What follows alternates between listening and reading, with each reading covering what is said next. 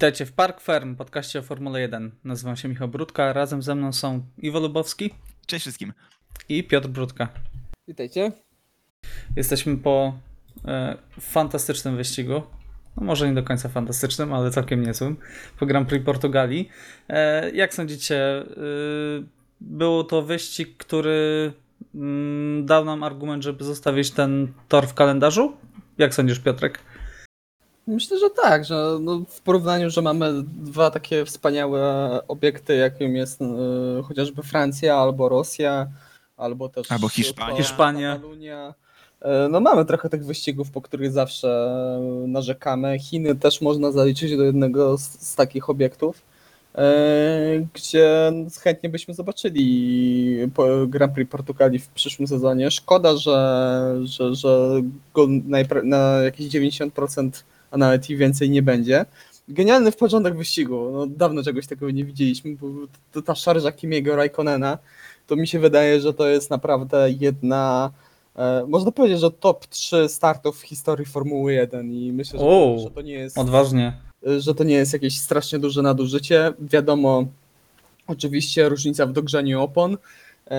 Wiadomo, że Kimi startował z tyłu i te opony miał o wiele bardziej nagrzane niż kierowcy startujący z czołówki stawki, ale naprawdę no po prostu majstersztyk, widać było doświadczenie i widać było no po prostu niesamowite umiejętności Fina.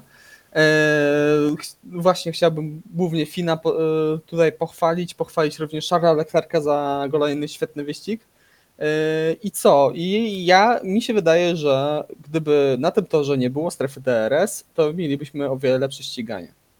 Nie wiem, tam, ja wiem, że często mówię o tej strefie D R S, że jej nie powinno być, ale tutaj naprawdę te manewry wyprzedzania na pierwszym zakręcie były dopiero efektowne i dopiero naprawdę dobrze się je oglądało w momencie, w którym kierowcy na dohamowaniu byli blisko siebie, no biorąc pod uwagę, że nie był, nie był tam zamieszany Lance Stroll.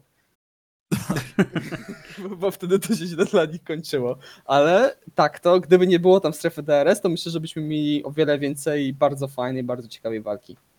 Znaczy to na pewno jest prawda, ponieważ yy, no, było mnóstwo sytuacji, w których kierowcy mieli ten D R S, wyprzedzali w połowie prostej i było koniec historii, tak? No, chociażby e... walka wielka o pierwsze miejsce pomiędzy Valtterim Bottasem a Lewisem Hamiltonem. Oczywiście, że w momencie, w którym Lewis się zbliżył do Valtteriego, to ta walka, wynik tej walki już był przesądzony, no ale minięcie po prostu w połowie prostej, no, no nie jest to ekscytujące w ogóle. No była źle dopasowana moim zdaniem ta strefa. Jeżeli już musi być, a zapewne musi być strefa D R S, niestety, nie oszukujmy się, takie są realia formuły, to powinna być o połowę krótsza moim zdaniem.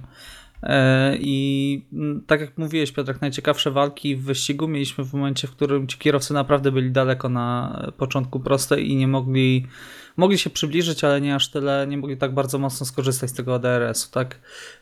I dopiero walka rozgrywała się na dohamowaniu, czyli tam, gdzie de facto te walki powinny się rozgrywać, a niestety często nie są. Iwo, jakie są twoje wrażenia? Zgadzasz się tutaj, że Grand Prix Portugalii powinno zostać stałym miejscem w kalendarzu? Bardzo bym chciał zobaczyć ten deszcz w deszczową po- ten deszcz, ten tor w deszczową pogodę. O tym właśnie cały czas myślałem, bo kolejny wyścig, w którym mieliśmy obiecany deszcz. To jest klątwa. To jest klątwa. Ja po prostu widzieliśmy te krople przez cały wyścig na kamerze, przez cały wyścig i się go niestety nie doczekaliśmy. Ale odpowiadając na pytanie co do, i o, uzupełniając trochę te kwestie D R S-u, sami pamiętacie pierwsze okrążenie, powtórkę z Kimiego Räikkönena, który odwalał fenomenalną, odwalił fenomenalną robotę, bo musimy zawsze pamiętać jeszcze jakim bolidem jedzie, prawda, to nie jest czołówka, eee, kiedy kierowcy mieli niedogrzane opony i kiedy wyprzedzał na trzeciego bez strefy D R S na prostej startowej. Przecież to tak wyglądało genialnie. To mogło się skończyć naprawdę na bardzo różne sposoby, a w dodatku widzieliśmy, że tylko na pierwszym okrążeniu, czy tam na pierwszych dwóch, eee, nie chcę skłamać, widzieliśmy wyprzedzenia poza strefą D R S. Na dobrą sprawę. Chyba że były tak to wyniki błędów kierowców. I ta, Także... ta walka tam naprawdę była fantastyczna. To naprawdę kierowcy w, potrafili się trzymać koło w koło przez nie tylko jedno dohamowanie, ale naprawdę przez parę zakrętów. Dokładnie. To było świetne. Była, przepraszam, była ten, był jeden moment, kiedy Ocon walczył z Perezem przez chyba trzy czy cztery zakręty łącznie. Mm-hmm, tak. To taka walka nie była może koło w koło, ponieważ było zostawione bardzo dużo miejsca, ale to była chyba jedyna walka tak naprawdę, która potrwała dłużej niż za pierwszy zakręt. A tak naprawdę co, jest tylko kilka pojedynczych może tych wyprzedzeń na strefie D R S, które zrobiły większe wrażenie, ponieważ odbywały się przed samym, przy samym zakręcie. I chyba we wszystkie był zaangażowany Pierre Gasly, tak naprawdę. Znaczy, problem ze strefą D R S jest taki, że miał stworzyć więcej niezapomnianych momentów, a pamiętamy tylko te momenty, w których nie było strefy D R S de facto. No tak, tak. No teraz przy każdym wyprzedzeniu praktycznie przewracamy oczami, bo no, to się nie może inaczej skończyć, prawda? To no, się nie mogło inaczej skończyć. Po co kierowca ma wyprzedzać, nie wiem, pod koniec okrążenia albo w połowie okrążenia? I ryzykować? Skoro y, nie zdąży na przestrzeni tego krótkiego dystansu uciec na tyle, żeby kierowca za nim nie był w tej strefie D R S i nie odzyskał tej pozycji. Kierowcy sami odpuszczają, sami czekają, aż się znajdą w strefie D R S i atakują tylko wtedy, a sytuacja staje się jeszcze gorsza, kiedy mamy dwie strefy D R S pod rząd, praktycznie prosta po prostej, jak to jest rok w rok w Abu Dhabi, gdzie kierowcy mhm. na pierwszej prostej nie chcą atakować, no bo zaraz tamten się odwdzięczy i on ich wyprzedzi, także no ach, miejmy nadzieję, że już, że już niedługo, niedługo się tego pozbędziemy. No, jeszcze, jeszcze my się poczekamy, ewentualnie dwa tysiące dwudziesty drugi to jest wielka nadzieja, tak? Na pozbycie się D R S-u. Ale tak jeszcze tylko uzupełniając, tak? Co oczywiście, kierowcy, proszę. Tak jak Piotrek właśnie pochwalił Charlesa Leclerca, którego również chwalę za naprawdę fajny wyścig, za zajęcie tej czwartej pozycji w swoim aucie, to moim bohaterem mimo wszystko został Pierre Gasly, bo jednak zajęcie piątego miejsca nie w tym aucie, to nie, nie mówię przez pryzmat, że Alfa Tauri to jest zły samochód, natomiast to kolejny świetny występ tego kierowcy. Tak. I kolejny wyścig, w którym przebija się w górę stawki, tak? Startował na dziewiątym miejscu. Myślę, że to było jego miejsce, mam nadzieję, że się nie mylę. I nie tylko tutaj dobra tak strategia, jest, chociaż ta strategia na samym końcu nie wyszła mu na, na dobre. Nie wiem, czy, czy dobrze mówię po raz kolejny. Natomiast na pewno świetny wyścig Pierre'a Gasly'ego, żeby się to już nie pogrążać. Świetny wyścig Pierre'a. Kolejny fantastyczny występ i Pierre naprawdę pokazuje zęby swoim rywalom, tak? To nie jest ten Pierre Gasly taki anemiczny, tak jak rozmawialiśmy przed rozpoczęciem nagrania, Iwo, jak wspominałeś, że był taki no niewyraźny, dojeżdżał. Tak, w osiemnastym czasami... roku, jak pierwszy sezon oglądałem Formułę jeden, to to był jeden z tych kierowców, nie dość, że się kierowców jeszcze uczyłem, prawda? Ale to był jeden z tych kierowców, na których zupełnie nie zwracałem uwagi i jakby no wydawał mi się taki dłużej brzydkiego określenia bezpłciowy. Po prostu niczym się nie wyróżniał. Może dlatego, że sezon zacząłem oglądać po Bahrajnie, gdzie faktycznie zajął czwarte miejsce. Natomiast dopiero od dwa tysiące dziewiętnastego roku zacząłem się nim bardziej interesować, no bo wiadomo, Red Bull. No i była opinia, że jest ogórem. Ponieważ tu, szybko wyleciał. Się no bo, dla mnie naprawdę no się odkupił. Wtedy był, no nie oszukujmy się, no wtedy jeździł fatalnie, naprawdę. Wtedy, kiedy naprawdę Red Bull, no w sumie porównywalna sytuacja to teraz i Alex Albona, że no Red Bull ma tempo, żeby być, żeby ten drugi kierowca z Red Bulla był na spokojnie na czwarte, dojeżdżał na czwartym miejscu, no to wtedy Pierre Gasly no nie dowoził, męczył się za, za, za Alfą Romeo i nie mógł jej wyprzedzić, no. Także nie oszukuj, nie bójmy się stwierdzić, że wtedy Pierre Gasly jeździł po prostu fatalnie. Teraz odrodzenie tego kierowcy. No i coraz więcej plotek wskazujących na to, że y, może dołączyć do Renault, także to też może być mega ciekawy pojedynek w przyszłym roku. Y, weteran Alonso, który wraca y, po dwóch latach nieobecności, y, a y, no taki odrodzony też talent, tak, Pierre'a Gasly'ego, który naprawił zdecydowanie swoją poszarganą opinię. Nie chcę wyrokować, jak to będzie wyglądać, ale na pewno szykuje się to absolutnie, jeżeli do tego dojdzie oczywiście, bo, bo jak wiemy w Formule jeden rzeczy się zmieniają jak w kalejdoskopie. Jeżeli do tego dojdzie, to na pewno będzie to jeden z najciekawszych pojedynków, bo zauważyłeś to, Iwo, podczas wyścigu, jak oglądaliśmy, że mamy mało pojedynków między kolegami zespołu w tym roku. Tak, się. Tak, się, tak się ułożyły. Jakbyś mógł rozwinąć tę kwestię. Znaczy, Przede wszystkim główną kwestią jest to, że nie mogliśmy poobserwować walki o pierwsze miejsce poza strefą D R S, na przykład, na co oczywiście zwróciliśmy uwagę, ale ja przede wszystkim to wspomniałem pod kątem najbardziej samotnego kierowcy tego sezonu, czyli Maxa Verstappena. Mhm. Przez jego pryzmat najbardziej widzimy tak naprawdę, jak różne umiejętności kierowcy mają. I już myślałem, że powiesz bolidy. To do tego jeszcze chcę to przejść. Bójniam się. E, tak, Ferrari. E, natomiast e, albo właśnie jak różne umiejętności mają kierowcy e, i tak, jak bardzo te bolidy potrafią się po prostu różnić, a bądź jak trudne w prowadzeniu są, bo ciężko mi jest uwierzyć, żeby Red Bull nie chciał zagwarantować swojemu drugiemu kierowcy mimo wszystko e, samochodu, który dojeżdżałby regularnie na tym czwartym bądź piątym miejscu jeszcze, prawda? A w tym momencie, no niestety, na przykład tam nie ma kierowcy, który byłby w stanie na podium zastąpić Maxa Verstappena, oprócz jednego wyścigu oczywiście, który do tej pory widzieliśmy, gdzie Albon zajął trzecią lokatę. Natomiast tak, nie ma zbyt wielu walk między, między kolegami zespołów. Najbliżej takim chyba, na, najbliżej są tak naprawdę chyba tylko kierowcy Renault i McLarena, tak naprawdę. Jeżeli chodzi Renault? Gdzieś o porównanie. Eee, no mieliśmy, poje- może... Nie, no przecież Ocon jest tłem absolutnie dla Ricciardo, ale ja bym się tutaj nie zgodził. Spotyka- często spotykają się na torze. No Uważam, jak się muszą często... przepuścić. W Rosji na często spotykają się na torze. Ale ja nie chcę mówić tutaj, że często, że często obok siebie jeżdżą kierowcy Williamsa albo Alfa Romeo, no bo to też już jakby takie troszeczkę pogrążanie tych tak naprawdę no, kierowców. Najbliższa walka moim zdaniem w McLarenie. No mimo tak, mimo tego, że Carlos jest mocno z tyłu, jeżeli chodzi o punktację, chociaż ostatnio się zbliżył. E, tak, e, no jednak te pojedynki są dosyć wyrównane, tak? E, jeszcze myślę, że Racing Point i, i Haas. Haas myślę, że tutaj na, najrówniej jeżdżą kierowcy, bo jeżdżą ró- tak samo źle. Szkoda, że nie widzimy tego wszystkiego w czołówce tak naprawdę. To jest największy ból mój. No tak, ale w zeszłym roku mieliśmy dobrze jeżdżącego Alexa Albona, który dawał jakieś nadzieje, że będzie walczył z Maxem. Mieliśmy fantastyczne pojedynki między Vettelem a Leclerciem. Szczególnie w Brazylii. Szczególnie w Brazylii, tak, dokładnie. I wyglądało to inaczej, zdecydowanie. Tak, teraz trochę tych emocji wewnątrz zespołowych, które są też bardzo często najciekawszymi pojedynkami, tak? Przecież ile legend w Formule jeden zostało stworzonych na wielkiej walce między kolegami zespołu, tak? Hamilton-Rosberg, kto jeszcze? Hamilton, e, Hamilton, Hamilton Alonso, no, dokładnie. Senna Prost, tak? Schumacher nikt. Schumacher Barrichello Austria. Tak. Także tych, tych historii jest mnóstwo i można je wymieniać naprawdę e, lawinowo wręcz, tak? E, natomiast w tym sezonie tego trochę brakuje. Cofam to, co powiedziałem wcześniej, bo faktycznie teraz zauważyłem, że Daniel Ricciardo ma równo dwa razy więcej punktów niż Esteban Ocon. No właśnie.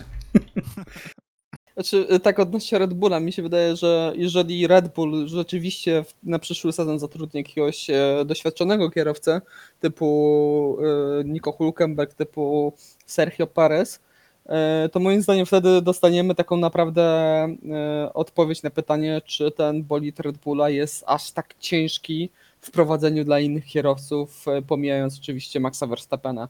Czy ten bolid jest aż tak bardzo e, zbudowany wokół właśnie e, Holendra, że żad, praktycznie żaden inny kierowca nie jest w stanie tego ogarnąć.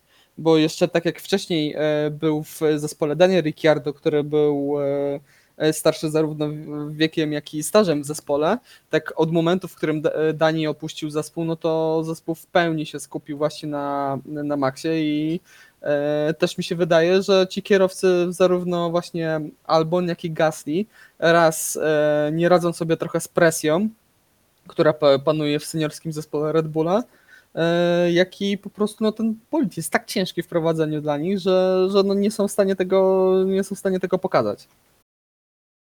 Okej, okay, to... I też, I też nie są w stanie tak. Przy tym, jak są cały czas tłamszeni, że praktycznie w ogóle nie są w stanie, nie mają nawet podejścia do tego, żeby pokonać swojego kolegi zespołowego, że po prostu kompletnie tracą pewność siebie, bo właśnie przy, przykład Pierre'a Gasly'ego Wydaje mi się, że to jest idealny przykład tego, ile w tym sporcie i nawet nie tylko w sporcie daje pewność siebie i wiarę własne umiejętności, gdzie został totalnie stłamszony w Red Bullu Pierre Gasly i mówiliśmy, że jest strasznie bezpłciowym kierowcą, tak tutaj odżył, no i teraz go chwalimy i mówimy, że jest naprawdę fantastycznym kierowcą, także to też bardzo dużo pokazuje, jak to wygląda w Red Bullu aktualnie. Tacy sezonowcy z nas. Jak, jak Sainz jeździł słabo, to był też kandydatem na tego przysłowiowego Sainz, ogóra. Sainz tak? yy, nawet w zeszłym sezonie yy, Sainz nie błyszczy w wyścigach poszczególnych. On d, moim zdaniem robi wyniki swoją dojeżdżalnością i swoim, po, swoją powtarzalnością, ale nie ma takich błysków. No ja nie przy, przypominam sobie jakiegoś naprawdę takiego Fa- fantastycznego, fenomenalnego yy, wyścigu Carlosa Sainza, który by wykonywał jakieś niebywałe manewry wyprzedzania, gdzie by naprawdę pojechał wyścig, który zrobił naprawdę taki mega wynik, że widać było, że bolid danego dnia pozwalał na trochę mniej, a on samymi swoimi umiejętnościami dał, dał, dał o wiele więcej. No nie wiem, może... No to rzuciłeś teraz temat taki, że musiałbym poszperać trochę. Wszystkie, wszystkie wyścigi. No ale właśnie, myślę, że ale... możemy się zgodzić w tym, że widzimy, że jest szalenie skuteczny i szalenie solidny. Ja tak. tego słowa solidny używam najczęściej przy Hülkenbergu, natomiast no, Sainz jest solidniejszy i ma podium. No właśnie, no to, to już go stawiam wyżej, ale... Ee, Raz, no... dwa. Tak, dokładnie. Ale no... Wydaje mi się, że no właśnie tutaj na przykład Carlos w zeszły sezon, dajmy na to sam zeszły sezon, no nie miał jakiegoś takiego niebywałego wyścigu, nawet swoje jedno podium w dużej mierze no zyskał nie jakąś fenomenalną jazdą na Interlagos, tylko po prostu tym, co się wydarzyło przed nim. Oczywiście to też jest umiejętność dojechać właśnie, ale no mówię. No właśnie Piotrek, można ma, tak deprecjonować ma, większość y, przypadków, nawet zwycięstwo Kubicy z Kanady, no bo Hamilton wjechał w Räikkönena i Kubica mógł dzięki temu wygrać wyścig. Tak, ale to tempo na tamtym stincie. To, to był ten błysk, to był ten błysk właśnie. Okej, okay, dobra, może, może nie zaczynajmy tematu Roberta, bo to jest grząski grunt w tym podcaście. E, Okej, okay, może zamkniemy, e, rzucimy taką puentę na temat Carlosa Sainza. Leclerc go zweryfikuje w przyszłym roku. Oj tak, zdecydowanie. A auto zweryfikuje ich obu. Tak jak trochę mówiliśmy o Konie przed początkiem tego sezonu, że Daniel Ricciardo go zweryfikuje i chyba trochę go zweryfikował. Tak, zdecydowanie. Ku rozpaczy jednego z redaktorów stacji jedenaście. Dobrze, przejdźmy dalej. Musimy wspomnieć, napisałem nawet tutaj krótko, co Iwo oczywiście skomentował w naszych notatkach, rekord Hamiltona. No, co możemy powiedzieć? Mówimy o tym rekordzie już, mówiliśmy o wyrównaniu ostatnio. No i Lewis pokazał absolutną dominację w niedzielę, mimo tego, że na starcie nie poradził sobie najlepiej, spadł na trzecie miejsce i mógł spaść nawet niżej, bo był atakowany bardzo mocno. To jednak, kiedy już te jego opony dogrzały się, złapały odpowiednią temperaturę, no to był po prostu poza zasięgiem wszystkich i no, zdublował chyba wszystkich oprócz czterech kierow- trzech kierowców innych, tak? Le- Leclerc chyba nie był zdublowany z tego, co pamiętam. Tak, Leclerc nie był. Tak, natomiast no, nad Bottasem i Verstappenem miał absolutnie ogromną różnicę i no, pokazał, kto jest na dobrą sprawę najlepszym, e, najbardziej dominującym kierowcą ery e, hybrydowej, bo tak to trzeba powiedzieć. Jakbyście to skomentowali, możecie też przytoczyć słowa Lando Norrisa, z których się już wycofał. Piotrek, może, może zaczniesz. Może nie tyle co wycofał, bo w tych powiedział, przeprosił, ale w tych przeprosinach nie padło słowa, nie padło imię ani nazwisko e, mistrz, mistrza świata. E, do, niesamowite osiągnięcie Hamiltona i ten wyścig no, przypieczętował to, że jest no, po prostu jest dominatorem kompletnym, dominuje nie tylko jeżeli chodzi o wyniki, ale też dominuje w swoim zespole. To pokazuje, że nawet jeżeli Valtteri Bottas wygrywa każdy trening, wygrywa Q jeden, Q dwa, to w Q trzy przegrywa. Z... Mimo, że zro... narobił nadziei nam. To była tak, no świetna, bo... świetna sesja kwalifikacyjna, to trzeba przyznać. Tak, tak, tak, dokładnie. Już myśleliśmy, że Lewis Hamilton nie będzie jechał kolejnego pomiarowego kółka, jednak pojechał. No i ten wyścig, no to, to też można powiedzieć, kiedyś to mówiliśmy, że to jest takie fatalowe zwycięstwo, czyli że startował, dojechał do końca na pierwszej, na pierwszej pozycji i kontrolował cały wyścig z przodu, ale tutaj trzeba zaznaczyć, że w tym akurat między innymi, ale też generalnie to, jak Lewis Hamilton rozumie te opony i potrafi nimi zarządzać, no to to jest naprawdę coś niesamowitego. Mi się wydawało, że on byłby w stanie na tej pośredniej mieszance dojechać do końca wyścigu, a i tak by go wygrał. Także no... Oczywiście Lando powiedział to, co wiele osób myśli, że po prostu od, moment, od sezonu dwa tysiące czternastego Lewis Hamilton nieprzerwanie ma najlepszy bolid w stawce. Biorąc pod uwagę od początku sezonu do końca sezonu, ten samochód jest zawsze najbardziej zbalansowany i koniec końców no, jest najlepszy z reszty stawki. Bezawaryjny przede wszystkim. I jest, jeżeli, dokładnie, jeżeli chodzi o bezawaryjność, to jest kompletnie bezkonkurencyjny.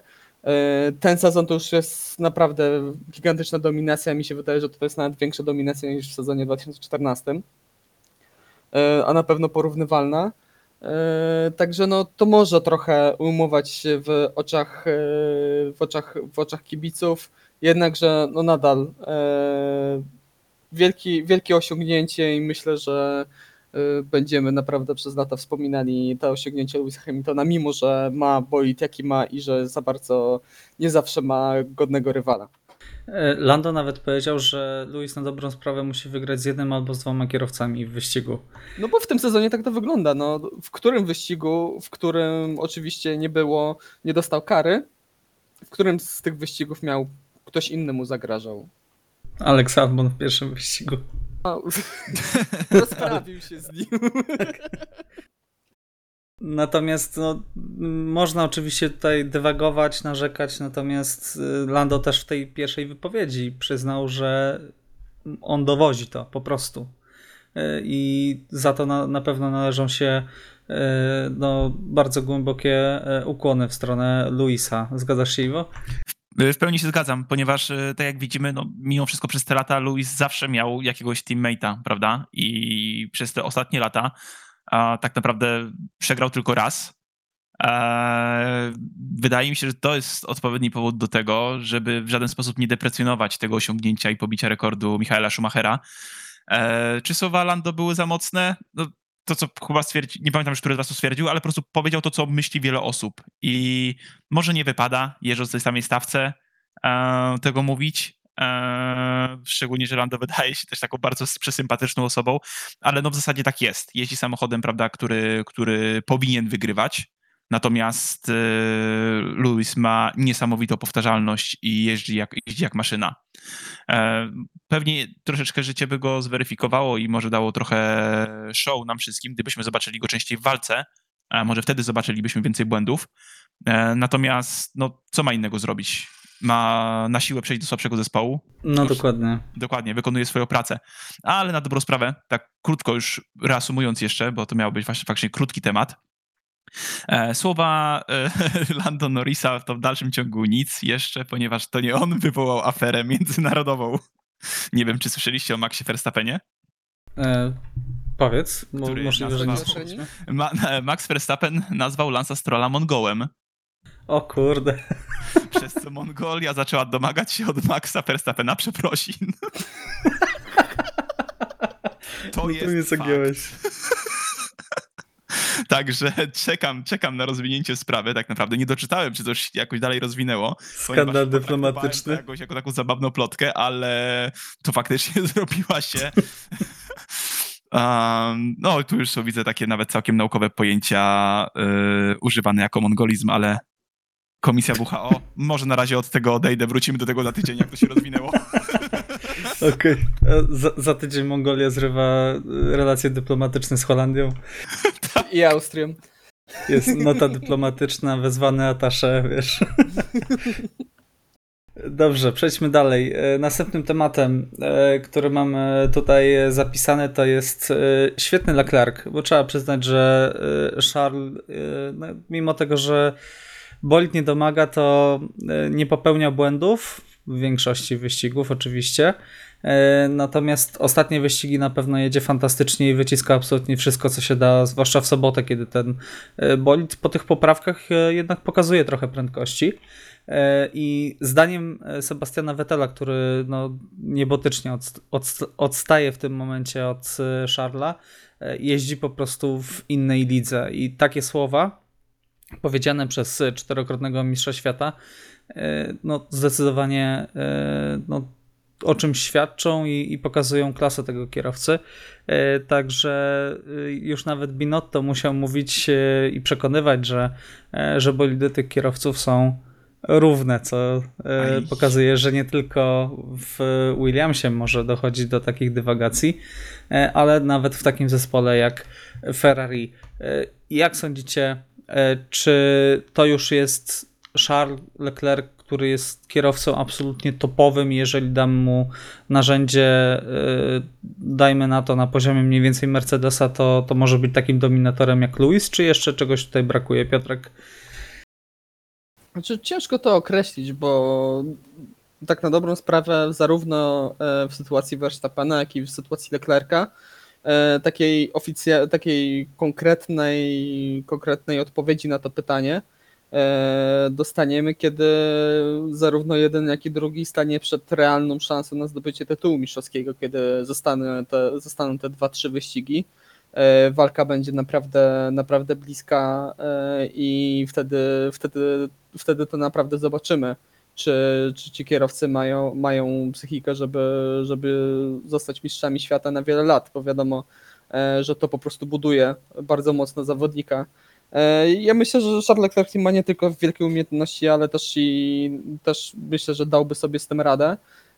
A sytuację z tego roku w Ferrari, no ciężko się mi to ogląda. Z jednej strony bardzo lubię Charlesa Leclerca, ja bardzo się cieszę z jego naprawdę dobrych rezultatów, no, w ostatnich wyścigach naprawdę świetnych, jak na to, jaki ma pakiet, ale to jak traktują Seba, no naprawdę, no, mi się nie chce wierzyć, że w zeszłym roku ci kierowcy walczyli naprawdę, byli razem, walczyli ramię w ramię, oczywiście były tam spięcia, były tam kontakty, ale to jest nie do pomyślenia, żeby nagle teraz Sebastian Vettel odstawał no gdzieniegdzie na sekundę, no to jest nie do pomyślenia, także zobaczymy. No ja myślę, że następny, tak jak mieliśmy różne pojedynki w historii Formuły jeden, to to w najbliższych latach, kiedy Lewis Hamilton już Hamiltonowi znudzi się wygrywanie w Formule jeden, to taki wielki pojedynek, jaki będzie, to znając, że to można w ciemno postawić, że to będzie Verstappen kontra Leclerc i myślę, że to będzie naprawdę fantastyczne widowisko. Okej, okay, Iwo, zgodzisz się tutaj z Piotrkiem? Tak, bo jak dobrze sobie przypominam, to już w zeszłym roku tak naprawdę po, chyba po Wielkiej Brytanii, po Austrii e, rozmawialiśmy o tym, że przez kolejne kilka lat tak naprawdę będą nas napędzać e, wyścigi, właśnie rywalizacje pomiędzy Charlesem i, i Maxem. Natomiast e, no wiadomo, najlepszym sposobem na zweryfikowanie tego, który kierowca jest lepszy, czyli właśnie czy Leclerc, czy Vettel, no tutaj musielibyśmy mieć chyba stuprocentową pewność, że jeżdżą w równych samochodach, a słyszałem w głosie Piotra nutkę wątpliwości. Sam mam te wątpliwości e, i po prostu no, wydaje mi się, że Charles jest traktowany w zespole lepiej i zupełnie się nie dziwię. Prawda? To jest kierowca zakontraktowany do dwa tysiące dwudziestego czwartego roku. Mhm, tak, do dokładnie. dwa tysiące dwudziestego czwartego ma kontrakt. E, dokładnie, dwa tysiące dwudziesty czwarty, e, więc domyślam się, że wszelkie te poprawki dotyczące na przykład podłogi, czy, czy, czy dyfuzora, czy tak naprawdę czegokolwiek, nad czym jeszcze mogą pracować, a ewentualnie o czym nie mówią, no pierwszorzędnie to trafia, bądź w lepszej formie trafia do Charlesa i no w tym sezonie raczej już nie zobaczymy takiego stuprocentowego potwierdzenia, że obaj kierowcy jeżdżą dokładnie w tych samych autach i mogą rywalizować jak równy z równym, co nie zmienia faktu i to na to ty, Michał, właśnie zwróciłeś uwagę, a jakby te słowa, to ty chyba, Michał, powiedziałeś, tak? Że te słowa padające z ust Vettela faktycznie tak też no, budzą taki respekt do, do tego kierowcy. Jakby możemy przez to poznać faktycznie, jakim on jest człowiekiem i za to ja osobiście go też bardzo szanuję i bardzo się cieszę, że będzie w kolejnym sezonie jeździł. To o Vettelu akurat. Okej, okay, dobrze. Następne punkty, jakie mieliśmy, to mieliśmy porozmawiać o Pierre'u Gaslim, który zajął fantastyczne piąte miejsce, natomiast o Gaslim rozmawialiśmy już wcześniej i myślę, że nie mam tutaj za dużo do gadania. Jeszcze następny punkt to jest o Aleksie Albonie. Tutaj myślę, że możemy dodać jedynie to, że Alex Albon jest tylko jeden punkt w klasyfikacji przed Pierre'em Gaslim, co już absolutnie, nie wiem kiedy była ostatni raz taka sytuacja, chyba w dwa tysiące ósmym roku, kiedy kierowca Toro Rosso może ma realną szansę wyprzedzić kierowcę Red Bulla w klasyfikacji mistrzostw świata. I mówimy o ósmym miejscu, zaznaczmy. Tak, dokładnie. Zwłaszcza, że kierowcy z pięciu różnych zespołów wyprzedzają Alexa w klasyfikacji, co jest bezlitosną statystyką. Natomiast no myślę, że trzeba poczekać. Christian Horner przekonuje, już teraz musi przekonywać, że Alex Albon dokończy sezon w Red Bullu. Już nie chce za bardzo się wypowiadać na temat przyszłości. Powiedział, że potrzebne są dwa bardzo dobre występy Alexa i chce, żeby Alex wywalczył sobie ten fotel. Może jak skomentujecie te słowa? Iwo, jakbyś skomentował te słowa Hornera, bo już no takie bardziej agresywne wypowiedzi nawet bym powiedział w stosunku nawet do tego, co mieliśmy przed zwolnieniem Pierre'a Gasly'ego. Pytanie, czy to miały być dwa wyścigi po Nürburgringu? Bo jeżeli tak, to już jeden mam... No wypowiedź ostatnio, także pewnie, pewnie teraz. Ten... Także ten jeden raczej może być trochę stracony. No niestety zbierają się czarne chmury nad Albonem i jeszcze po, połowa sezonu jest dopiero za nami, ale jeszcze gdzieś tak powiedzmy na początku sezonu czy w części zeszłego sezonu byłem w stanie stwierdzić, że Alex Albon tak naprawdę radzi sobie lepiej niż Gasly w, w sezonie wcześniejszym. Natomiast czy Nürburgring, czy ten wyścig tak naprawdę, no chyba troszeczkę zmieniają moje zdanie. Nie radzi sobie lepiej niż Pierre Gasly. Wręcz występ w Nurbur- na Nürburgringu był najgorszym właśnie występem chyba kierowcy Red Bulla, jaki widziałem kiedykolwiek. Eee, I no, czy dokończy sezon? Raczej tak. Wydaje mi się, że już nie chcą tak naprawdę robić kolejnej afery rok w rok, eee, dokonywać zmiany kierowców, ponieważ to też byłby całkiem nieciekawy P R, a na pewno nie zachęcaliby kolejnych kierowców do dołączenia do nich. Eee, więc dojedzie ten sezon, ale nie spodziewam się, żeby przedłuż- kontrakt został przedłużony na kolejny rok, zdecydowanie. Okej, okay. Piotrek, zgadzasz się z tym? No tak, chociaż jeszcze powiedziawszy, jak się zastanawiam nad całą tą sytuacją, to szczerze powiedziawszy e, zastanawiam się, czy to nie jest e, te dwa wyścigi nie mają dać e, odpowiedzi na pytanie nie to, czy e, Alex Albon zostanie w Red Bullu, tylko czy w ogóle zostanie w Formule jeden. E, bo to też mi się wydaje, że może być e, taki, e, taki przypadek, biorąc pod uwagę, jeżeli Pierre Gasly nie odejdzie do Renault, to wydaje mi się, że tutaj może być ciężko znaleźć miejsce dla Alexa Albona w całej tej układance. Także zobaczymy. No, mam, czuję jakiś sentyment do Alexa, nie, nie życzę mu źle, jednakże no, te, wy, te występy w tym sezonie no, no są mocno słabe. Miałem nadzieję, że, że to podium, które zdobędzie, no właśnie, że go zbuduje, że odbuduje się, że zacznie do, do, zyskiwać lepsze rezultaty, no ale nie, wręcz przeciwnie, można powiedzieć, że trochę zaczyna się zrobić coraz gorzej i gorzej, tak jakby e, ten pierwszy wyścig po tym podium mu nie wyszedł i to by tak jakby go do, dobiło jeszcze mocniej, dwa razy mocniej niż to było wcześniej, takie mam trochę wrażenie, także zobaczymy e, jak to się ułoży dla Alexa. Okej, okay. To myślę, że możemy zamknąć tutaj temat stajni Red Bulla, Alfa Tauri. Ja cały czas mam w głowie i cały czas jak rozmawiamy o tym, przypomina mi się wypowiedź Hornera i Helmuta Marko, że w przyszłym roku wystawią cztery takie same bolidy. Więc równie dobrze, co za różnica, czy będzie jeździł w Red Bullu, czy w Alfa Tauri. Ważne, żeby gdzieś jeździł, tak? To jest oczywiście pokłosie różowego Mercedesa. Jakby wystawili cztery takie same bolidy i nagle Pierre Gasly by zaczął jeździć lepiej od Maxa Verstappena. To byłby szok. Chyba naj, największy zwrot akcji w historii Formuły jeden. Może w tegorocznym bolidzie by sobie dobrze poradził. No. Tak, wpychajmy teraz z powrotem Pierre'a Gasly'ego. Znowu nie, się chłopak nie, zamknie nie w sobie. Nie chciałbym. On podobno nie chce. Nie, nie, ja mi się w ogóle nie dziwię. Ja życzę Gasly'emu, żeby się wydostał z Red Bulla, naprawdę. Bo to Pierre Gasly potwierdzony w toksyczna rodzinka. dwa tysiące dwudziesty drugi. Tak źle życzysz Sainzowi? Nie. Dobrze życzę Gasly'emu. Okej, okay, dobrze. To e, zostając trochę w temacie Red Bulla, porozmawiajmy o ich perypetiach silnikowych, e, ponieważ e, sprawa jest rozwojowa. E, Horner powiedział coś, co mnie absolutnie rozbroiło. E, Renault nie chce dawać silników Red Bullowi, mimo że teoretycznie byliby do tego zmuszeni. Także tam już e, no, zadra została, rana jest nadal chyba krwawi w jakiś sposób.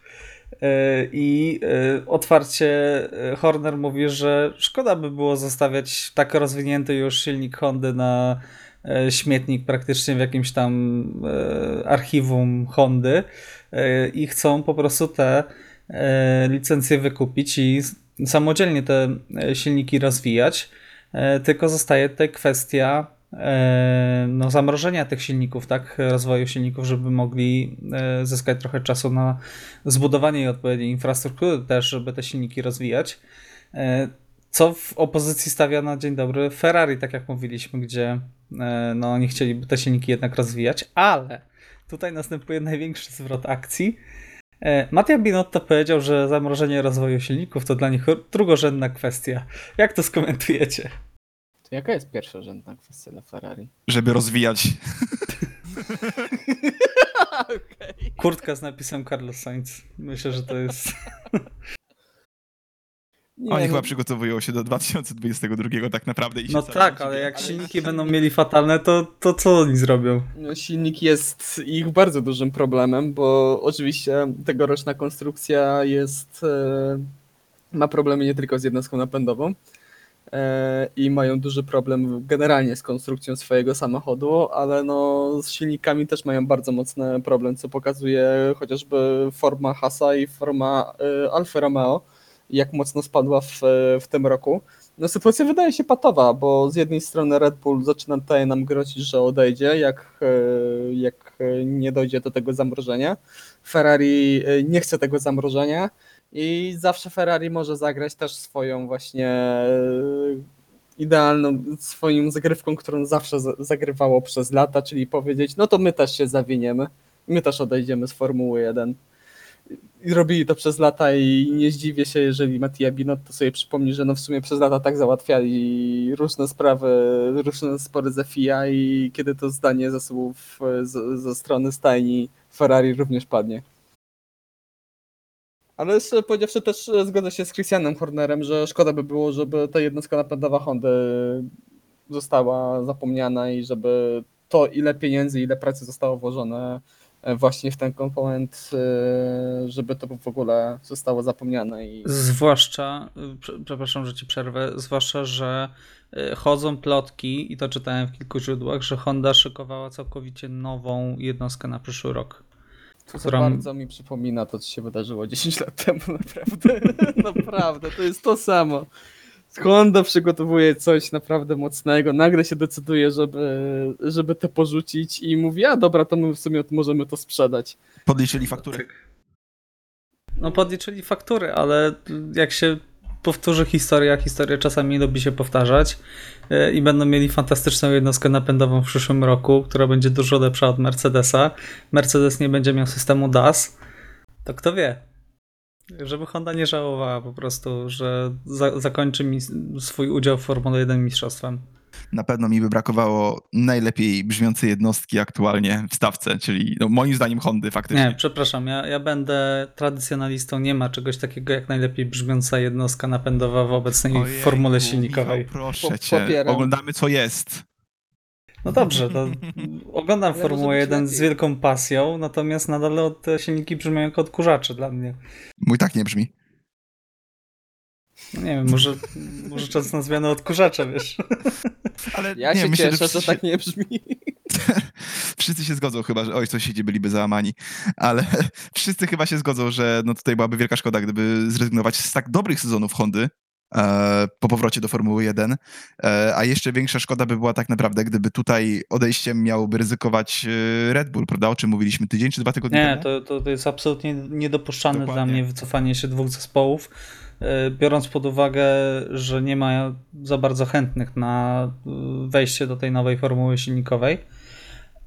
I no to byłaby absolutna tragedia dla sportu. To jest niedopuszczalne, naprawdę. To Stefano Domenicali musi podziałać, znaleźć jakiś kompromis, bo naprawdę jeżeli do, doszłoby do wyjścia Red Bulla z Formuły jeden, to sport by naprawdę mnóstwo stracił. Pewnie zrobił tak, że Red Bull będzie mógł dużo popracować nad silnikiem, a Ferrariczku troszeczkę, tak żeby zachować balans. Wycofają tam to zakaz z ugody. Tak. Dobrze, czy panowie macie coś jeszcze do dodania w temacie wyścigu? Ja bym jeszcze zganił Lance'a Strolla, bo co prawda wrócił po chorobie, więc może jeszcze nie był w pełni sił. Natomiast no, fatalny weekend w jego wykonaniu. W piątek kolizja, w której miał sporo udziału, trzeba przyznać. Jakby na to nie patrzeć. W niedzielę też ten szalony manewr w, w pojedynku z Lando Norrisem. W sobotę bardzo kiepski wynik w kwalifikacjach. No nie był to weekend Lance'a Strolla zdecydowanie. No tak, zgodzę się. Ja myślę, że, przed, że zarówno z Norrisem, jak i z Verstappenem, to tutaj Lance miał szansę zarówno z jednej, jak i z drugiej e, sytuacji wyjść cało, bez, bez kontaktu. On za mocno docinał do tej prawej strony do końca. Trochę dziwna sytuacja, szczerze powiedziawszy, ale tak, podpisuje się w pełni, że bardzo, bardzo słaby wynik Lance'a w ten weekend. Wróci na Imolę w pełni sił. Mam nadzieję, że się pokaże z lepszej strony. Ale to... No nie będzie miał już piątku do, na wywijania w treningach. Ale co do jeszcze tego weekendu, chciałbym, żeby nowe tory, jeżeli będą się pojawiały, na pewno się będą pojawiały w kalendarzu Formuły jeden, żeby miały takie różnice w wysokości, wysokości. Tak, jak dokładnie. Były na tym torze. To po prostu nawet, że od połowy wyścigu do końca praktycznie nic się nie działo w trakcie tego wyścigu, tak naprawdę, ale dobrze to wyglądało. To, to się przyjemnie nawet oglądało po prostu. Fajnie było oglądać. Widać było, że to naprawdę, czuć było tą prędkość o wiele bardziej niż, nie wiem, w Abu Dhabi. No ja byłem absolutnie zauroczony tym torem. Jak zobaczyłem go po raz pierwszy, miałem okazję w sobotę go zobaczyć, to naprawdę byłem pod ogromnym wrażeniem. Ten widok z kamer, jak kamera była na prostej startowej i te bolidy nagle się wyłaniały, tak? Na tej prostej startowej. Prosta startowa, że ona jest na takiej górce na dobrą tak. Sprawę, że jest prosta, jest górka i później jest spadek. No.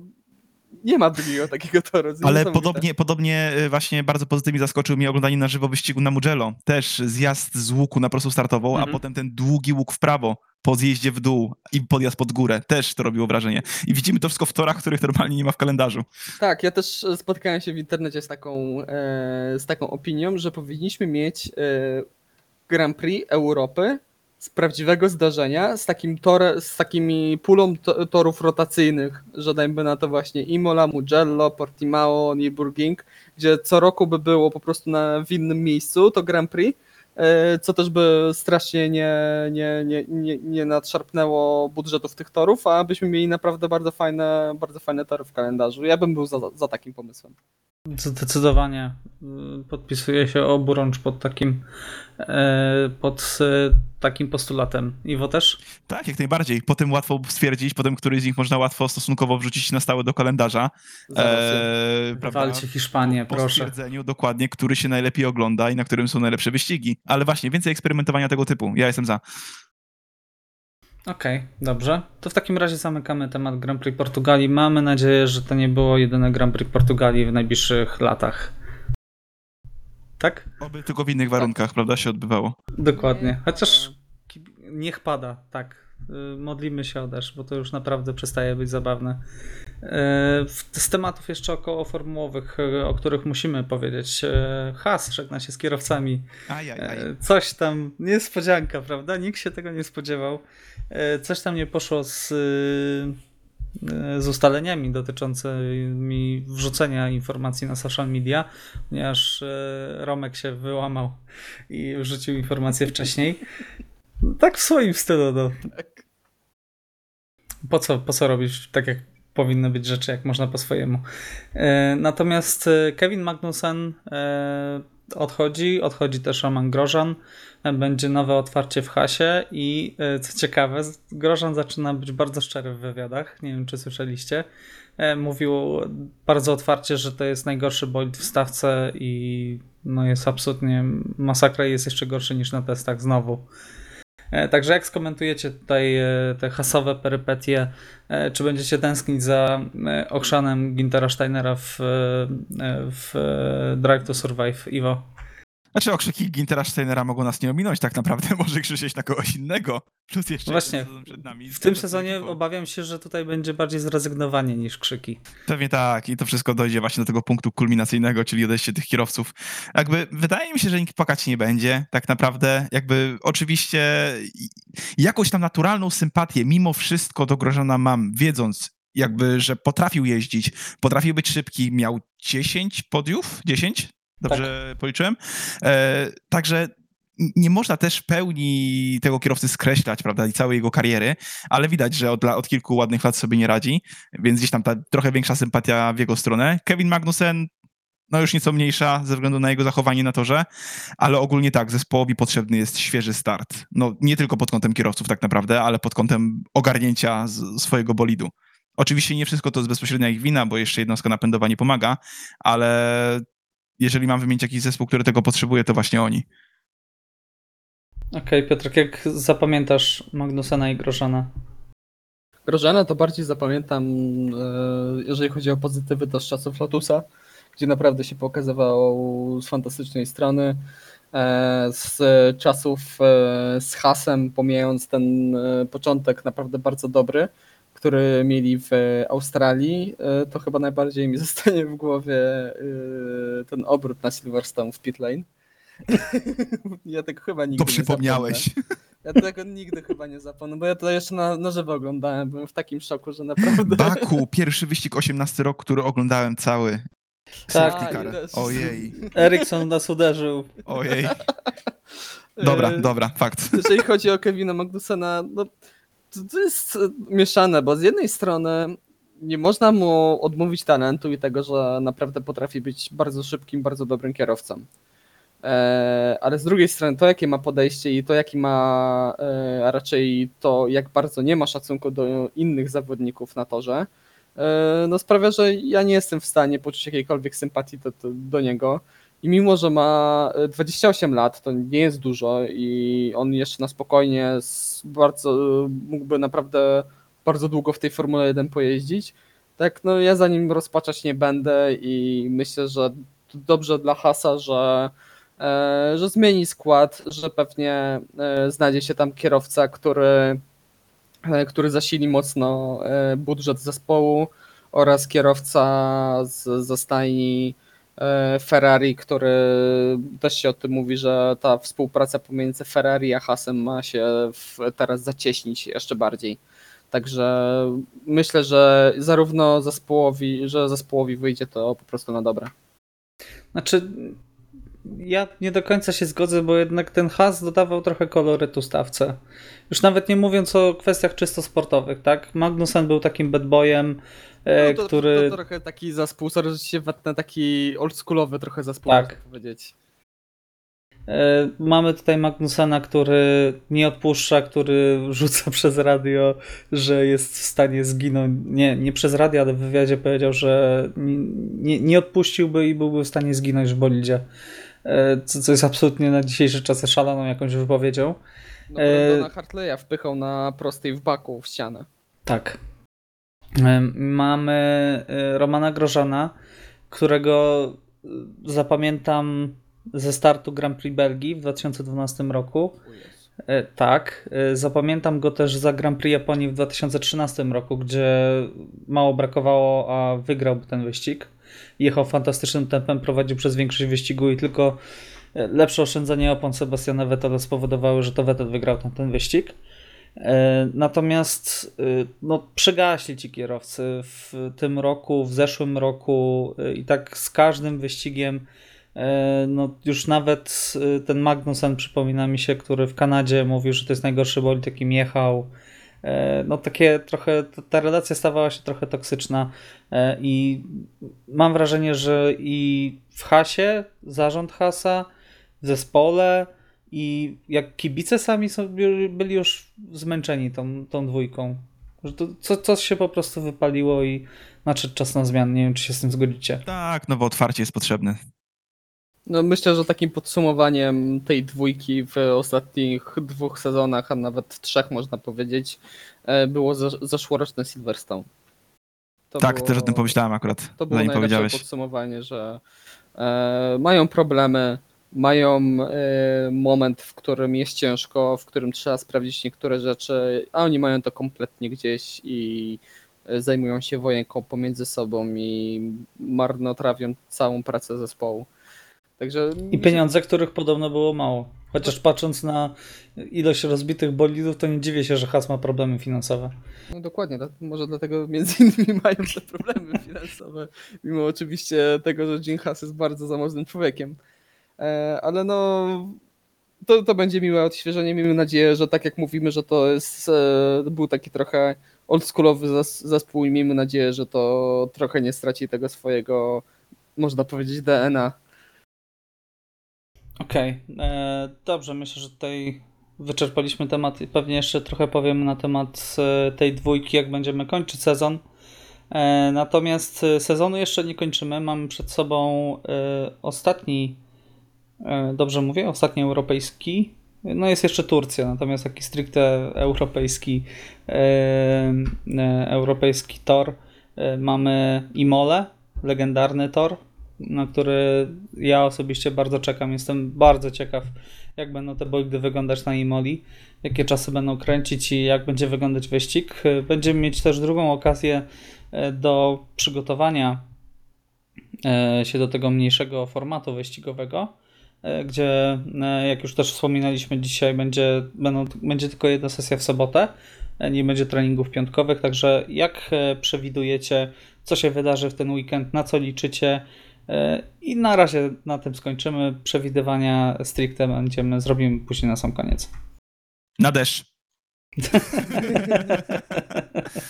Ja nawet sprawdziłem prognozę pogody na Imolę. Oczywiście zaawansowane źródła Google Maps, jeżeli chodzi o pogodę. Zawsze się sprawdzają. Tak, zawsze się sprawdzają i ma być słoneczko osiemnaście stopni. Czyli jest szansa na deszcz. No i zaprzepaściłeś całą szansę na deszcz. Nie, ja się nie mogę doczekać soboty, naprawdę. Ja chcę zobaczyć e, te bolidy na tym torze w sobotę w pełnej prędkości. Trochę mi, tak osobiście wiem, że to jest takie bardzo dziwne porównanie, ale e, te kwalifikacje na Imoli mi tak osobiście trochę wynagrodzą brak kwalifikacji na Monako, Monako w tym roku. Bo to jest, to jest tor z taką historią, z bardzo mroczną historią również, ale naprawdę bardzo dużo kierowców tutaj no, przekraczało to bardzo cienką granicę, popełniało błąd i kończyło ten, swoje zmagania na tym torze w bandach. Oczywiście to czasami kończyło się tragicznie.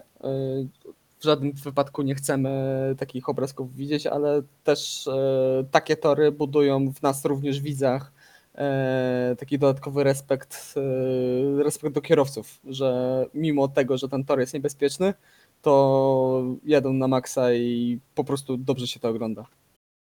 Zwłaszcza jeżeli weźmiemy pod uwagę, jak szybkie są tegoroczne bolidy, tak? Tak, to... właśnie, właśnie na to czekam, że te bolidy, które są tak szybkie na tym torze, no to na pewno będzie, będzie, będzie wspaniałe widowisko. Okej, okay. Iwo, masz coś do dodania oprócz deszczu? e, tak, mam. Jeden, y, ogólnie popieram, można powiedzieć, że podpisuję się pod słowami Piotrka, ponieważ no tak, tor jest legendarny. Szalenie ciekawi mnie, jak aktualne bolidy, bolidy będą sobie radziły na tym torze. Moją obawą jedynie jest to, że tor może okazać się gdzieniegdzie po prostu trochę zbyt wąski. Na przykład no, mamy tutaj kilka szybkich szykan w pierwszym sektorze, e, natomiast jest legendarny zakła, zakręt Aqua Minerali, po którym znajduje się dosyć wolna szykana i no, strasznie jestem ciekaw faktycznie, jak te auta będą się tam zachowywać. I w dodatku zwróćmy uwagę, że mamy skrócony weekend wyścigowy i no, to, to, o czym rozmawialiśmy już wcześniej, prawda? No teraz widzieliśmy, e, wcześniej widzieliśmy skutki tego, e, na których się, można powiedzieć, troszeczkę przejechaliśmy, że wydawało nam się, że wyścig dzięki temu będzie ciekawszy. Tutaj faktycznie liczę, że będzie ciekawszy. Właśnie też dzięki skróconemu weekendowi wyścigowemu i no każdy z kierowców zdaje sobie sprawę, że ten tor jest legendarny. No to może dać trochę kolorytu całemu weekendowi. Okej, okay, to przejdziemy już bezpośrednio do przewidywań, bo już prawie godzinę rozmawiamy. Jeżeli chodzi o zeszły weekend, to wydarzyła się niesamowita rzecz. Otóż Iwo, potem jak ostatni raz jakikolwiek traf mu wpadł w Grand Prix Włoch, poprawnie wytypował całą trójkę, także o, tak, dokładnie, brawo. Pierwszy raz w tym Jest, roku gratuluję. Lewis Hamilton w kwalifikacjach, wyścig Lewis Hamilton i driver of the day Sergio Perez, także gratuluję. Tak jest. W klasyfikacji Piotrek zdobył dwa punkty, ponieważ wytypował do jeden i drugi raz Hamiltona. Ma czternaście punktów, ja mam punktów dziesięć, ponieważ wytypowałem Hamiltona tylko w kwalifikacjach. Iwo ma punktów dziewięć, także to jeszcze wszystko może się zdarzyć. Idziemy no łeb w łeb prawie. My taki Red Bull, Piotrek taki Mercedes, natomiast panowie Grand Prix Emilii-Romanii, ponieważ tak się nazywa weekend na Imoli. Jak typujecie, kto wygra kwalifikacje, kto wygra wyścig, kto będzie kierowcą dnia? Piotrek, jakbyś zaczął? Kwalifikacje Lewis Hamilton, bo jest, jeżeli chodzi o czasówki, nie do pokonania. Jeżeli chodzi o wyścig, to wydaje mi się, że Max Verstappen, nie ze względu na swoje tempo, na tempo Red Bulla, ale ze względu na to, że e, może coś się wydarzyć z przodu. Że dawno nie wygrał? Że jakieś mam takie dziwne przeczucie, pewnie złe, że coś się wydarzy z przodu. E, a jeżeli chodzi o e, kierowcę dnia, to Charles Leclerc i mam nadzieję, że Charles Leclerc stanie na podium. Mam przewagę czterech punktów, to, to skorzystam. Okej, okay, czyli mamy Red Bulla i Ferrari na podium jednocześnie. O, ciekawe, niezbyt częsta sytuacja w tym sezonie. Iwo, jak stawiasz? Jeżeli chodzi o kwalifikacje, to ja postawię, ryzykując, na Valtteriego Bottasa. Okay. I jeżeli chodzi o wygraną wyścigu, postawię mimo wszystko bezpieczniej na Lewisa Hamiltona. Mhm. Natomiast jeżeli chodzi o kierowcę dnia... Zbyt kręty tor mimo wszystko dla Renault. Niech to będzie Pierre Gasly. Znowu się pokaże z dobrej strony. Zwłaszcza, że przypominamy, że Alfa Tauri jeździła na wiosnę na tym torze, także może mieć większą ilość danych w porównaniu Dokładnie do reszty. Dokładnie o tym myślałem, stawiając na Gasly'ego. Okej, okay, dobrze. Jeżeli chodzi o mnie, to w kwalifikacjach stawiam na Lewisa Hamiltona z ciężkim sercem. Ponieważ no jest to Lewis Hamilton, natomiast mam wrażenie, że przez tą jedną yy, jeden trening w sobotę Valtteri Bottas może mieć większe szanse niż zazwyczaj. Yy, bo Bottas zazwyczaj bardzo szybko odnajduje tempo, natomiast Lewis potrzebuje trochę tego czasu. Yy, natomiast w wyścigu stawiam na Maxa Verstappena. Liczę, w końcu musi się udać. Trzeci raz z rzędu będę stawiać na Verstappena w wyścigu, do trzech razy sztuka. Yy, natomiast kierowca dnia postawię też na Charlesa Leclerca. Skopiuję cię, Piotrek, przepraszam, ale też mi coś podpowiada, że Wierzysz. Jako, że będzie Grand Prix na terenie Włoch, że będziemy jakoś, kibice będą patrzeć takim łaskawszym okiem na poczynania Monakijczyka. Powiem tak, że już... Miejmy nadzieję, że będziemy oglądali taką e, walkę na torze e, o zwycięstwo, jaka była pomiędzy Alonso a Schumacherem w dwa tysiące piątym roku. No, prosisz o dużo. Tak, ale bardzo, bardzo bym tego chciał. Dobrze, będziemy kończyć ten odcinek. Liczymy na bardzo ciekawy wyścig, jak zwykle. Dziękujemy Wam za uwagę, za poświęcony czas, za godzinę poświęconą na przesłuchanie podcastu. Jeżeli macie do nas jakieś pytania, przesyłajcie na adres mailowy parkferm trzynaście małpa gmail kropka com parksferm trzynaście małpa gmail kropka com. Powtórzę jeszcze raz. Natomiast o nas, od nas to wszystko. Dziękujemy jeszcze raz za uwagę. O Grand Prix Portugalii rozmawiali Iwo Lubowski. Dzięki wszystkim. Piotr Brudka. Dziękuję bardzo. I Michał Brudka. Trzymajcie się. Cześć.